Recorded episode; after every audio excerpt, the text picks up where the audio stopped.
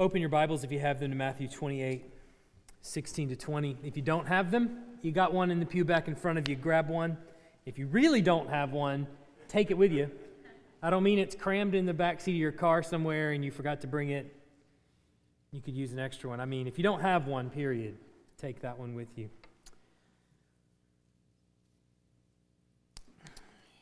Matthew 28, 16 to 20.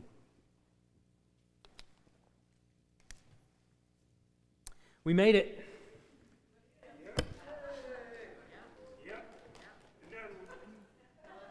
I can tell how excited you are. Just wait, not quite yet. Oh, we reached the end of the book of Matthew. Enough comments from the peanut gallery, all right? We started Matthew on December 10th, 2017. Uh, we've obviously taken a few breaks here and there. Uh, we, during the summer, we teach through the Psalms and things like that. So we, we do take a few breaks here and there. But this is the 129th sermon in the book of Matthew. And I don't know if that merits clapping. um, we're still not done. Uh, so just wait. Uh, the plan is for the next few weeks, we're going to go do some Christmassy things. So we're going to talk about Jesus, why he came, that kind of stuff, like we normally do right around Christmas. Then after Christmas, we're going to take some of the big themes of Matthew. We're not going to like necessarily review the book or anything like that, but just taking some of the big themes of Matthew and applying it directly to the church in general, like the church global, but then also our church in particular. What, what things does Matthew actually teach? What things is the book of Matthew bringing to bear on us as a church body? I think that's important. And then after that, we'll be moving on to the next book that we'll be going through, which I'll tell you more about in January. But for now, let's take a look at this last passage here in Matthew chapter 28, verses 16 to 20. Now, the eleven disciples went to Galilee, to the mountain to which Jesus had directed them. And when they saw him, they worshiped him. Some doubted. And Jesus came and said to them, All authority in heaven and on earth has been given to me. Go therefore and make disciples of all nations, baptizing them in the name of the Father and of the Son and of the Holy Spirit, teaching them to observe all that I have commanded you. And behold, I'm with you always to the end of the age. Let's pray. Heavenly Father, you know better than any of us. There is more in this passage than we could teach in a thousand lifetimes. There is enough here in these few verses for us to glean millions of lessons over the course of our entire life.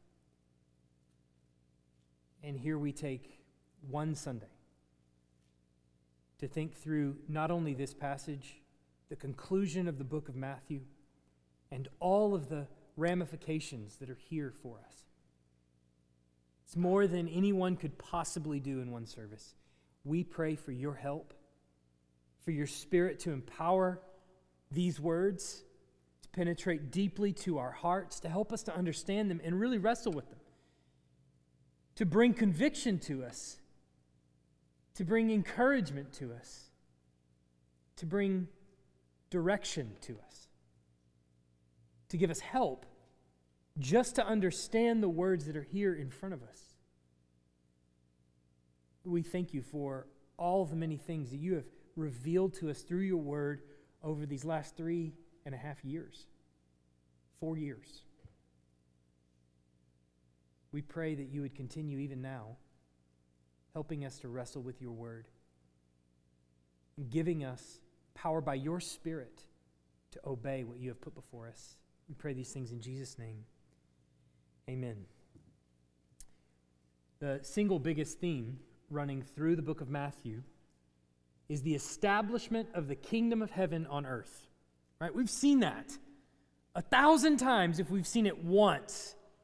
Jesus is coming in and he's establishing the kingdom of heaven on earth. And you remember going all the way back to chapter 1. How does the very beginning of the book of Matthew open? With that genealogy that so many people just go, yada, yada, yada, yada, yada, Joseph and Mary and Jesus, right? You skip right past it and don't even really give much thought to it, but there's that long genealogy that Matthew opens his gospel with. And what is that doing? We've learned a million times that he's establishing Jesus as king. He's told us that at the very outset of the gospel. And here at the very end of the gospel, he says, All authority has been given to me. So we know for sure Matthew's goal is to establish Jesus as king. But then what kind of king? Remember the first part of chapter 1, genealogy. He's of the line of David. Second part of chapter 1, an angel appears to Joseph in a dream and says, You will call his name Jesus, for he will save his people from their sins. So, what chapter 1 is really telling us is what the kingdom of heaven is. If, if the most important theme running through the Gospel of Matthew is establishing the kingdom of heaven on earth through Jesus, then chapter 1 is telling us what the kingdom of heaven actually is. Jesus is king, and a group of people who are subject to him that are saved from their sins. Yes? Isn't that it? That's it. Here's the kingdom of heaven right there. It's people saved from their sins who submit to King Jesus. Period. That is the kingdom of heaven. People saved from their sins who submit to King Jesus. And so then we go just a few chapters later and we get to chapter 5, and Jesus starts preaching through the Beatitudes. This is Jesus' first real time to do a whole lot of preaching. And he starts with the Sermon on the Mount, and he opens up the Sermon on the Mount with the Beatitudes Blessed are the, blessed are the, blessed are the. And he starts to define what these people who are saved from their sins, who submit to him as king, what they actually look like, what their character looks like. And what does he say there? They're, they're poor in spirit, they mourn.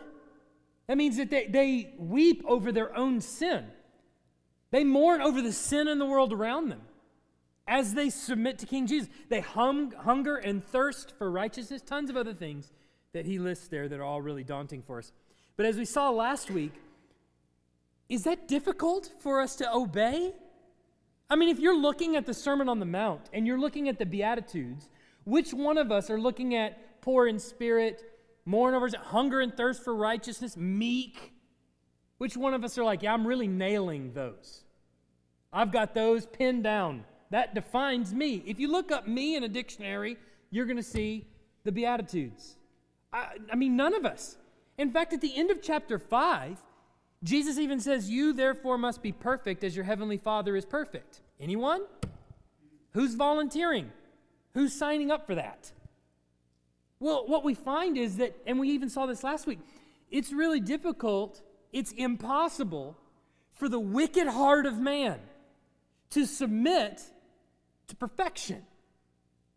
How could we possibly do that? The prophets are filled with telling us you're wicked, you have a heart of stone, you have a, you're a stiff necked people. Mean, we're right there along with the Jews in the Old Testament, not gladly submitting to Christ at all or gladly submitting to the Lord. We're stiff necked just like the rest of them.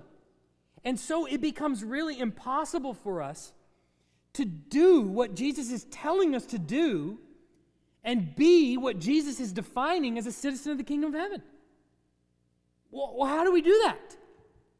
How do we actually become what Jesus is telling us a citizen of the kingdom of heaven looks like? Well, what we figure out is God has to do something. God has to act first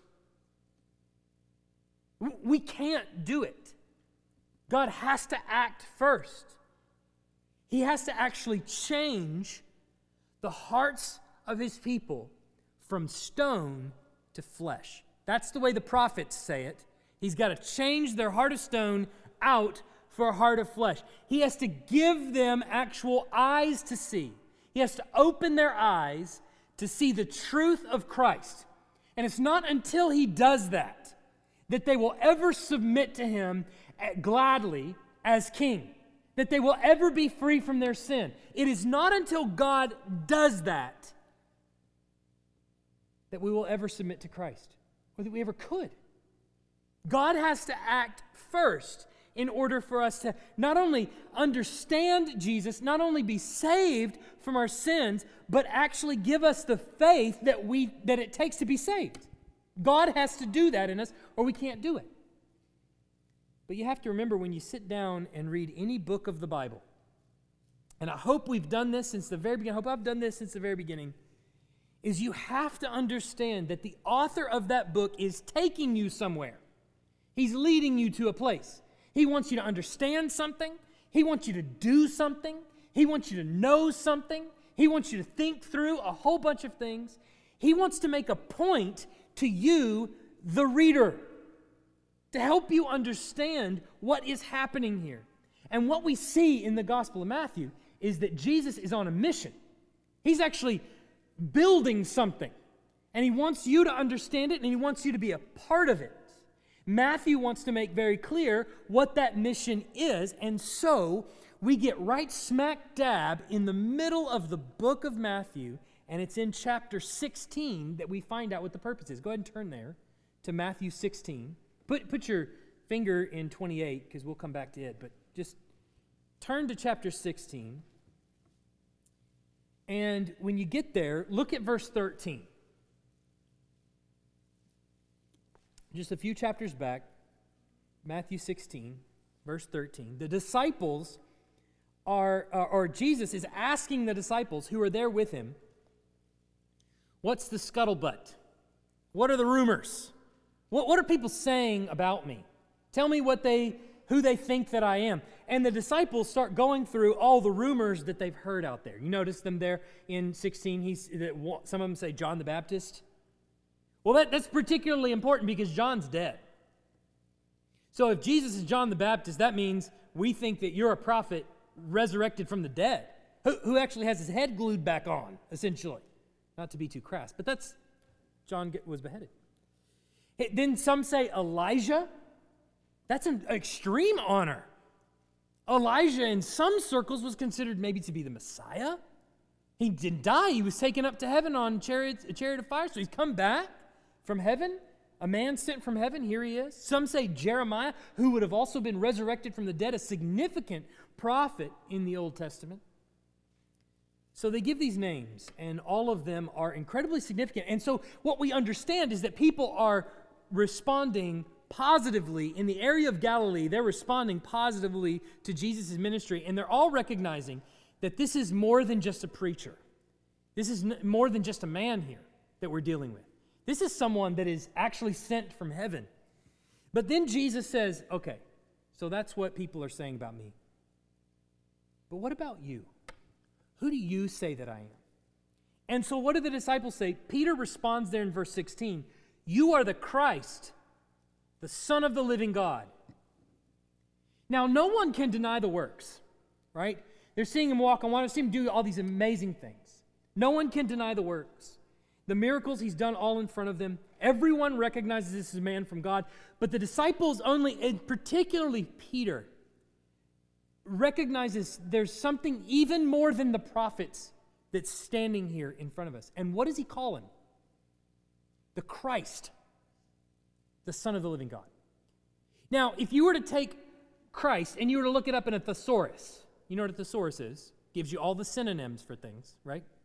You were to look Christ up in a thesaurus, what you would see there is Messiah, you would see anointed one, you would see king. Now, why is that significant? That Peter would come out with this confession right here in the book.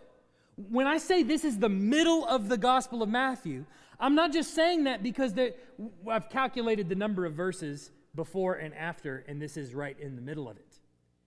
It's the middle of the book of Matthew because of what Peter says and how Matthew has opened his gospel. He started at the very beginning in chapter 1 telling you this is the king. And it's taken us up to this point in the middle of the book where Peter gets it. You're the king. I, I get it. I get it. You're the king. Matthew's saying, look, the people that follow Jesus most closely recognize that he was the king. No one had to tell them that. They saw what he did, and they recognized that he was sent from God, that he was here as the king, and that he had come to save his people from their sins. That's what the Messiah was going to do. So it's right in the middle of the book. All of this book has been building up to 1616, where Peter makes this confession. And then Jesus takes that confession, affirms it, and turns to the rest of the book and reveals his plan. Look at what he says in verse 17 all the way to verse 20. This builds to the last half of the book. Look what he says. And Jesus answered him Blessed are you, Simon Bar Jonah. How did Peter come to this conclusion? For flesh and blood has not revealed this to you, but my Father who is in heaven. And I tell you, you are Peter, and on this rock I will build my church, and the gates of hell shall not prevail against it. I will give you the keys of the kingdom of heaven. And whatever you bind on earth shall be bound in heaven, and whatever you loose on earth shall be loosed in heaven. Then, shocker of all shockers, look at verse 20. He strictly charged the disciples to tell no one that he was the Christ. That's about to change in our passage now, right? We understand that at this point in the gospel, they know that. They know that Jesus is from God. They know he's the Messiah. They know he's the king. But they don't have a whole lot more information than that. And so they don't know it all.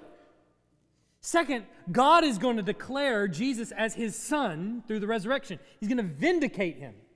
Then they're going to have all the requisite information and they're going to go out and tell. But here in this, these few verses, Jesus is pointing to what the aim of this book really is. It's not just to establish him as king and establish his people, he's revealing his plan. And what's his plan? His plan is to build his church. That's the plan. The big reveal in Matthew, right there in 16, starting in verse 17, is Jesus says, I am going to build my church. Here it is.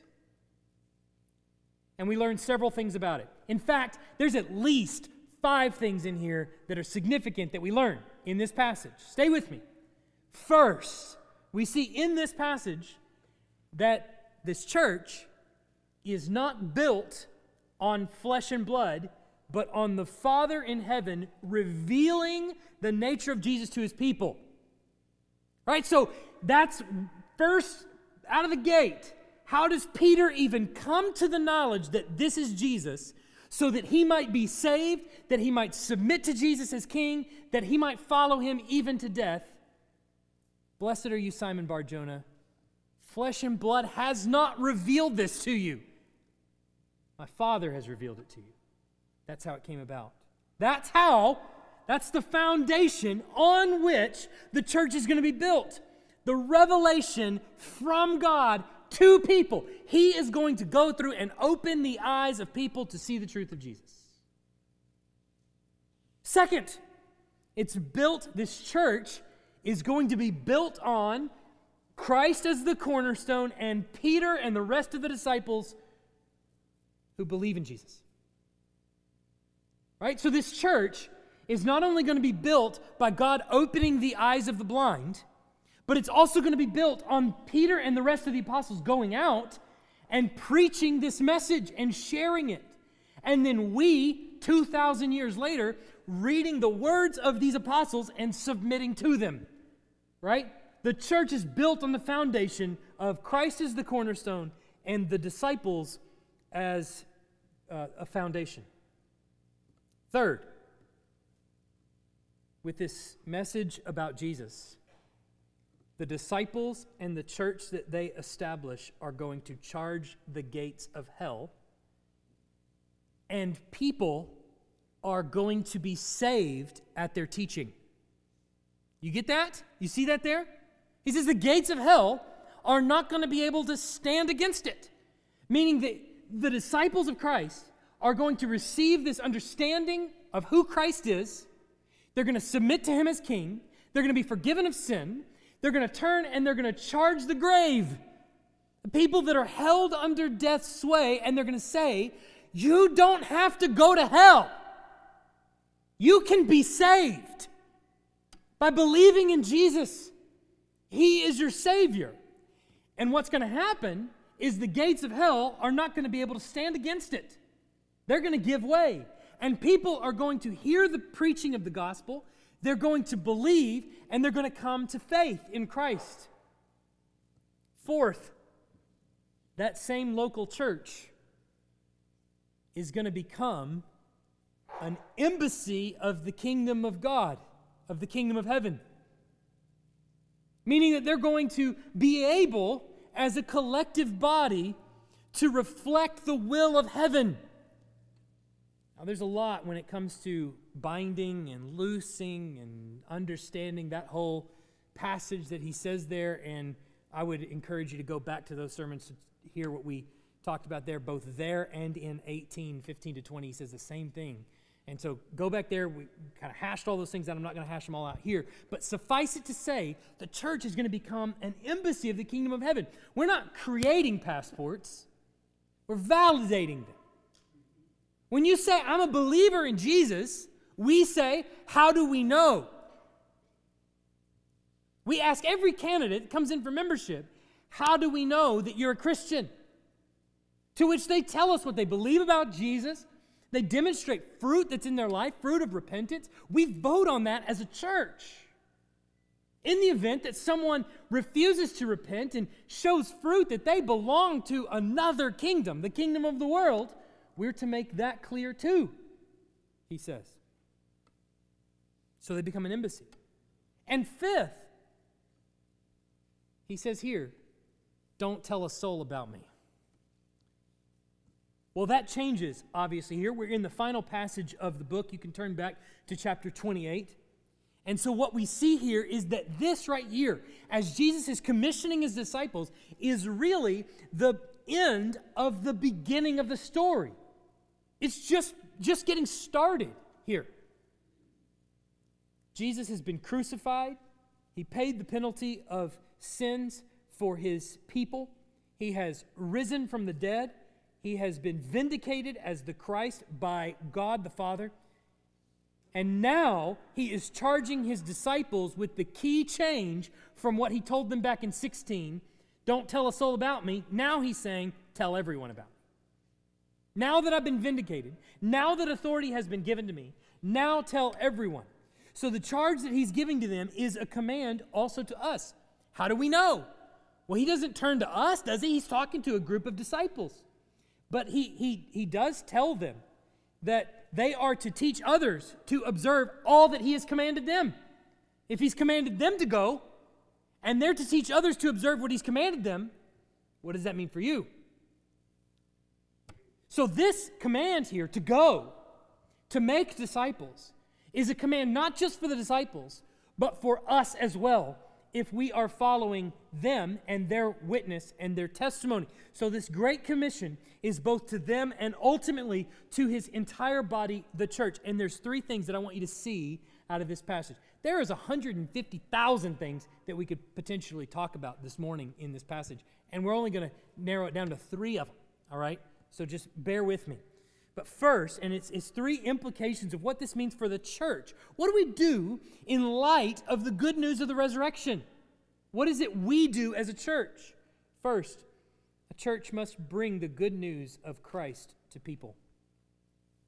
Church must bring the good news of Christ to people. Look at verses 18 and 19. And Jesus came and said to them, All authority in heaven and on earth has been given to me. Go therefore and make disciples of all nations baptizing them in the name of the Father and of the Son and of the Holy Spirit. It's a shame that in hearing the Great Commission taught, verse 18 is given such little attention. Most of it goes to the go, therefore, make disciples, baptizing them, all of those things. And mostly people will skip over verse 18 But there, Jesus states pretty emphatically all authority in heaven and on earth has been given to me. Now, that's the foundation of the whole thing, all right? And this has come up many times in Matthew. Jesus saying that he was about to get authority, he's about to gain authority. Now, the reason why that's important is that this is supposed to bring to mind Daniel 7 13 and 14. Remember, there in Daniel 7 13 and 14, Daniel sees a vision in the night, and he says this I saw in the night visions, and behold, with the clouds of heaven there came one like a son of man, and he came to the Ancient of Days, and he was presented before him, and to him was given dominion and glory and kingdom that all peoples and nations and languages should serve him. His dominion is an everlasting dominion which shall not pass away, and his kingdom one that shall not be destroyed. Now, this is the sixth time in this gospel that Jesus has made some kind of reference to Daniel 7. Do you think that Daniel 7, 13, and 14 is really important? If this makes the sixth time that he has made some sort of veiled reference to it? Remember, the last, most recent time was in Matthew 26, 64, where he's standing before Caiaphas Caiaphas charges him, Tell us if you are the Son of God. And Jesus says, You have said so, and from now on you will see the Son of Man coming on the clouds of heaven with power and great glory. Caiaphas immediately understands that as blasphemy. Why? Because of this scene right here. Did you read it? Did you see it? Here's the Son of Man coming on the clouds of heaven to the Ancient of Days, God the Father. And there he receives what? dominion and power and authority and a kingdom that will not pass away, that has no end, that will not be destroyed. And Caiaphas immediately understands that as blasphemy. But what Jesus is telling Caiaphas, you're going to take my life, but you're going to give to me your crown. The Ancient of Days is about to take it away from you, and he's going to give it to me.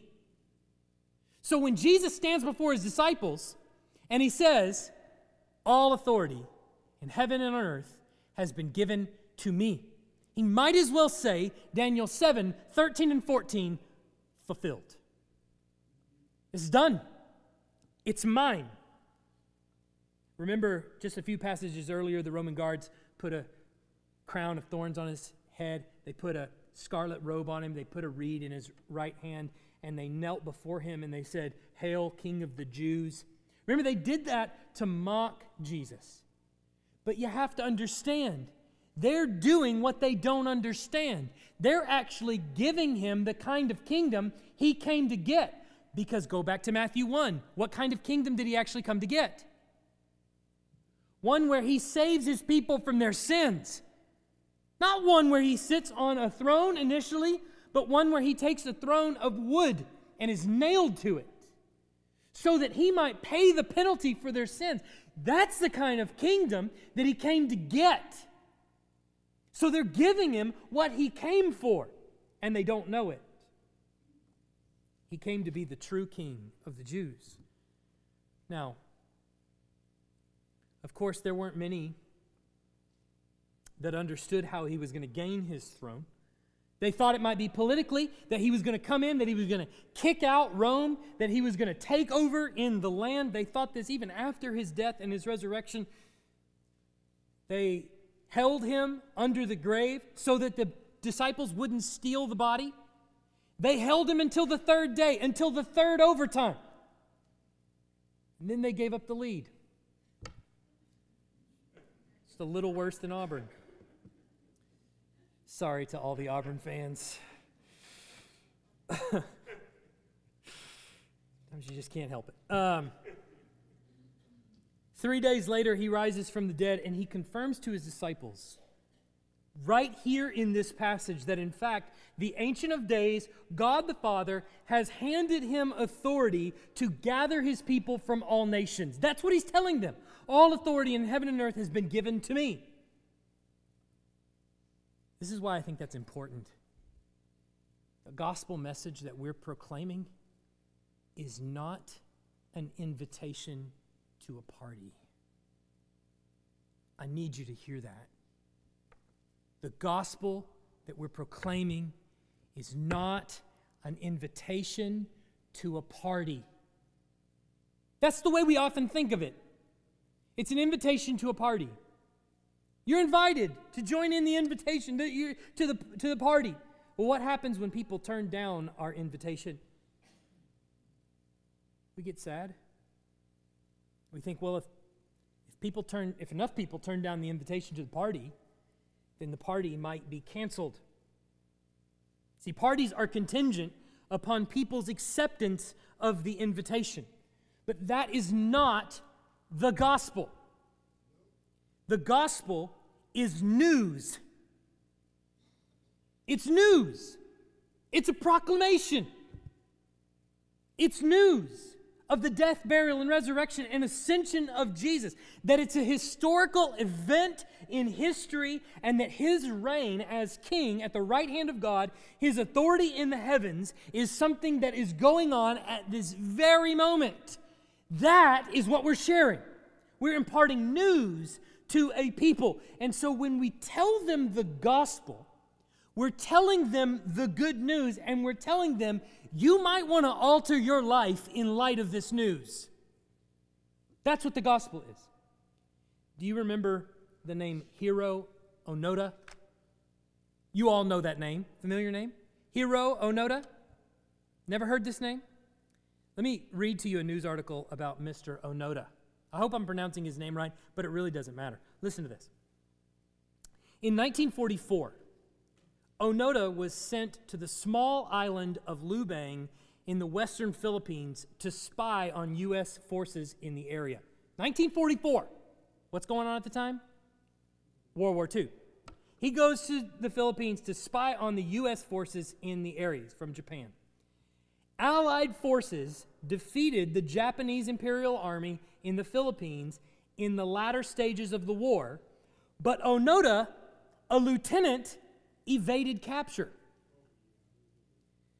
While most of the Japanese troops on the island withdrew or surrendered in the face of the oncoming American forces, Onoda and a few fellow holdouts hid in the jungles, dismissing messages saying the war was over. For 29 years. He hid out in the jungles. All the messages that came to him that said the war's over, he thought it was propaganda. Hid him away. He survived on food gathered from the jungle or stolen from local farmers. After losing his comrades to various circumstances, Onoda was eventually persuaded to come out of hiding in 1974. He thought he was fighting World War II the entire time. His former commanding officer traveled to Lubang to see him and tell him he was released from his military duties. Thank goodness the general was still alive. In his battered old army uniform, Onoda handed over his sword nearly 30 years after Japan surrendered. Now, we hear that story and we think, that's crazy. But, brothers and sisters, the world is suffering from Hiro Onoda syndrome.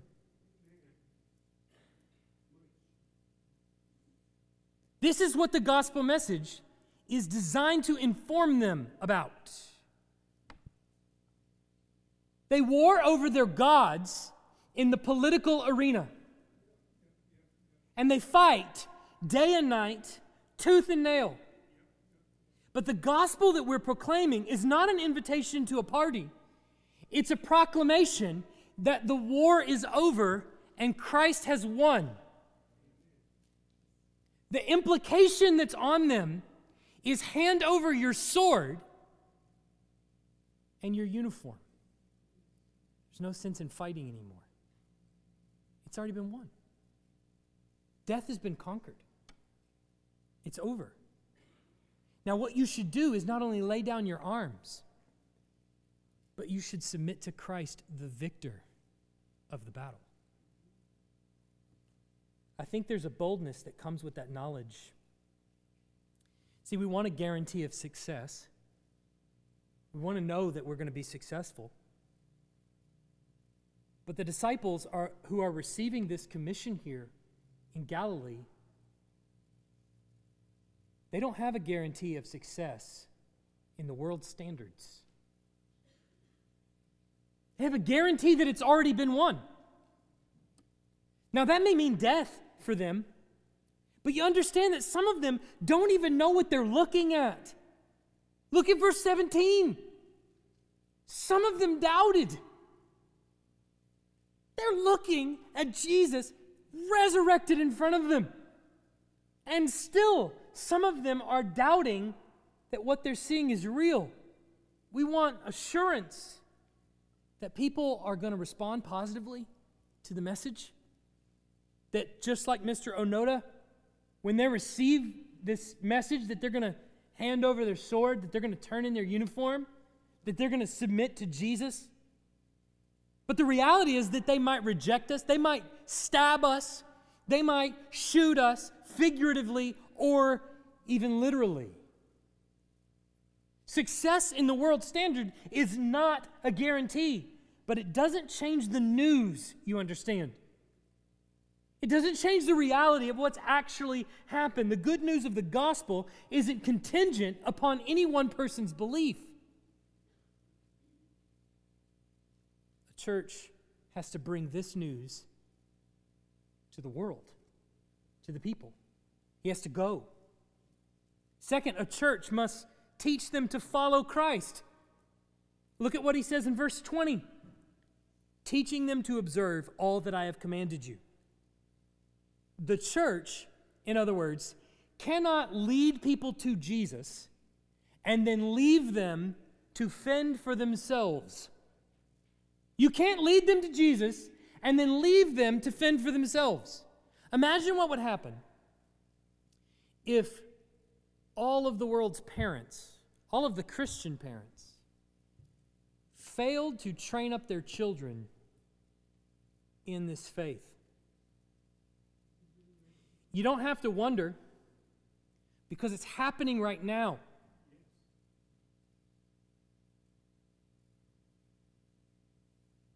I want you to think about this for just a second. I often have parents tell me their kids are Christians. But then when it comes to the parent actually teaching the kid what the church is, they stop. Well, my kid's a Christian. And you know what? They're telling me they just don't like the place. They don't, they get bored pretty easily. Now, set aside the fact that a lot of times kids will tell parents they're Christians because that's what the parent expects them to tell them, even though they're further away from Jesus than, than anybody. But let's assume the kid is telling the truth and let's say that it really is true. Parent, your job is to teach them what it means to be a member of a local body, what it means to be a member of the church. This place, this local association of believers, Christ bought with his blood. He established and he put it here in Tuscaloosa. And he gave it a mission to make disciples. It is your job to teach your child who claims that they are a Christian what it means to be a part of that local body. But imagine what it would be like if we just led them to Christ, and then once they got there, we just said, Oh, well, you, you don't like it. Well, let, let's go where you like it. Let's go where your friends are. You understand that what we come together to, to be is not a people who have prior associations of friendship. We come together and build our friendship on top of the foundation of Christ and the apostles. Do you get that? That's what the church is. We are a group of people who have no reason to be together except for the fact that Christ died for us. The sheetrock had no relationship to the stud before they were nailed together. You understand? Now, you got to get to know one another. what happens? The inmates begin to run the asylum because we bring them to Christ and then we leave them to fend for themselves. We don't actually teach them what the local church actually is. Imagine what would happen if we refuse this step of discipleship. Let's be sure we understand what Jesus is talking about here. What he's actually telling his disciples that they need to make disciples. The, the word means to make a student or a pupil. So, our call is not merely to bring people to a confessional stage where they confess Jesus as Lord, but we actually have the responsibility to teach them to observe all that He has commanded us. We have to make them students of Jesus. We have to give them the tools to read God's Word. We have to give them the tools to obey God's Word. We have to grow them up and mature them to, as, as professing followers of Jesus Christ. We're not here to produce immature babies, but we're to bring them up into the life of the church and mature them in faith. This is where that happens. The local church is a laboratory of growth, a laboratory of discipleship. And how does that happen? Well, the passage we read earlier out of 2 Timothy 3 16 and 17. It's the preaching and teaching of the word. Now, we think it might be programs like, oh man, I used to have this one program we used to go to all the time and we loved it. Every church has those. They don't do anymore. Or new programs that are coming along that promise great and grand things. Here, here's the reality Paul lays it out for us it's the teaching and preaching of his word.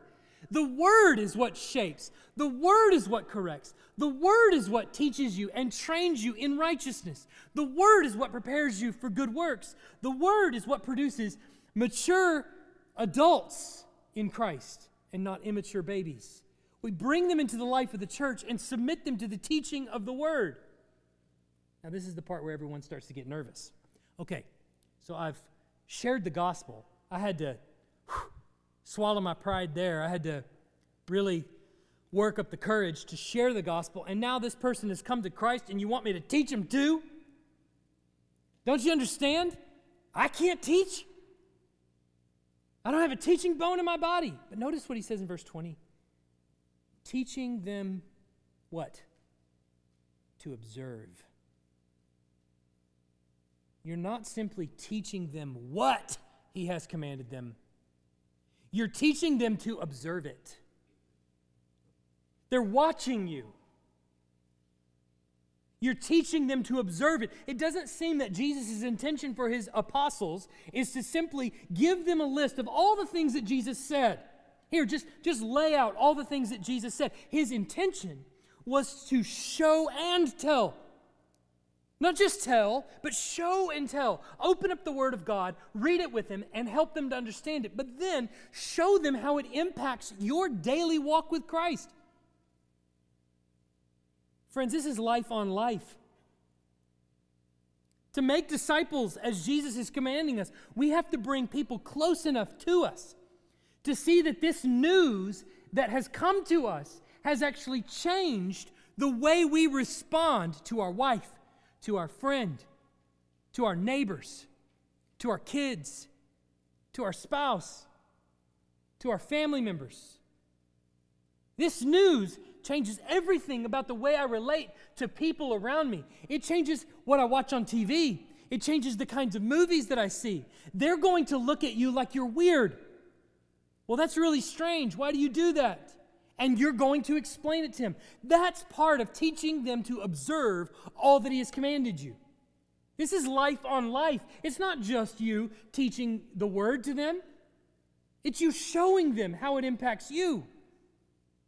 They have to come close enough to see that for you, it's not fake news. This is real. And it has an impact on your life. A church has to teach them how to follow Christ. And finally, a church has to send them out for Christ. Jesus doesn't say specifically, when you make these disciples, then send them out. But obviously, it stands to reason, as I said earlier, if they're to make disciples, and then they're to teach others to observe all that he has commanded them, then those people are also then to go out and make disciples. And you and I are evidence that somebody somewhere along the way did this. Every single one of us. It might have been a parent, it might have been a friend, it might have been a coworker, it might have been any number of people. We're evidence that somebody was faithful enough to the gospel to go tell you the news and train you in how to not only read the word, but also how to be corrected by it and how to grow in it and how to observe all that he has commanded us. Paul tells Timothy, who is a disciple of his, What you have heard from me in the presence of many witnesses, entrust to faithful men who will be able to teach others also. That's 2 Timothy 2 2. It's designed to be a repeating cycle of making disciples. There's a fundamental principle that's being recognized when churches are filled with people living their lives to make disciples of Jesus Christ. The fundamental premise is this. You ready? I am not my own, I belong to God. That's the fundamental premise that we're doing as we are sent out, as we go to make disciples, as we swallow that pride, as we have that bubble in the gut that just feels really awkward to tell somebody the gospel of Jesus, the, the hurdle that we have to get over to teach them to observe. When they look at our life and they see the sin that's there, that hurdle that we have to climb over to get that, when we sometimes look like hypocrites and frauds, we're saying, I am not my own. I belong to God. Do you want to know how it is that we can say a church is dying? You know when it is that we can say officially a church is dying? Has nothing to do with money. Has zero to do with money. It has nothing to do with buildings, really, even has nothing to do with debt. when you see a people who believe they are Christians, but who do not share the gospel, and who have no one in their lives with whom they are teaching to observe all that He has commanded them, the church is dying. That's all it takes. So you think hey, we come here, we worship God together. There is a mission that He has put you on, and that is teaching others to observe all that He has commanded them. That is imparting the gospel to people who currently do not believe. That's what it takes to have a dying church, is to just stop obligation is on us to go. Who are you telling? See, mostly when you get to a church that's dying, typically what you find is there are a lot of uh, cantankerous individuals. Typically, they should cause you no worry. You know why? Because usually those are not the ones that are discipling anyone. They're typically not the ones that are sharing the gospel with anyone. Now, they are putting comments in the offering plate, they are doing that. Or they're using the offering box as a suggestion box. They are doing that. But typically, after that happens, they don't make a disciple of anyone. So, what happens when they die? Their cantankerosity, I just made that word up, dies with them. They make disciples of no one. How do you evaluate a Christian?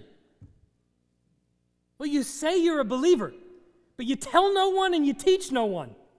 So I don't know what you mean when you say believer because that's not consistent with Christian belief as it's been expressed for 2,000 years. It has not just been doctrine, it has been practice.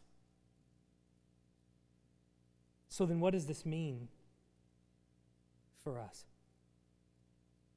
Christian, if you do believe the gospel, if you believe that Jesus died for your sins, that he paid the penalty for your sins on the cross. Tell someone. Open up your mouth and tell someone.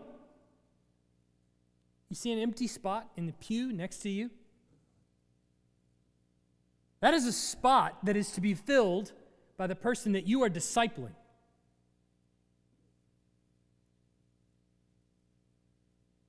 That's your objective. This is the Great Commission. This is what Jesus put us on. Fight for your local church. It is so common in this world to feel like you just hate things that are going on around you, so you get up and leave. And then you go to the next church where you expect everyone else around you to go share the gospel, but you still don't do anything there. The only reason that church is big and nice and has all these things, do, does all this going everywhere, is because the people around you are sharing the gospel. Otherwise, it too would be a dying church.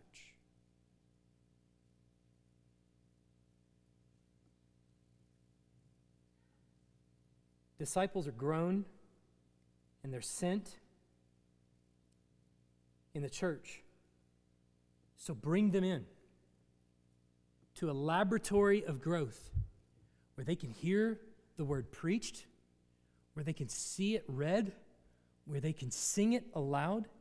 The obligation is on each and every one of us. Go and tell the good news. Let's pray.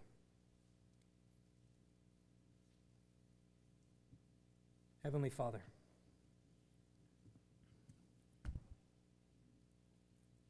I pray for boldness. You know as well as I do that passage is to me as much as it is to anyone else in this room. I pray for boldness for each and every one of us. That we would go and tell, that we would make disciples. I pray for fruit. That as the word is here taught, preached, shared, understood, as we grow under it, as we sing it, as we pray it, as we read it, I pray for fruit. that people would hear the news that Christ has died and has rose again from the dead. They would believe. They would receive life eternal, repent of their sins, be baptized. That our church would then not leave them and abandon them but come alongside them and disciple them and teach them to obey all that Christ has commanded us. Give us the boldness to do that. Let that be our mission. Let that be what we fight over and fight for. Let that be what we strive for. Pray these things in Jesus' name. Amen.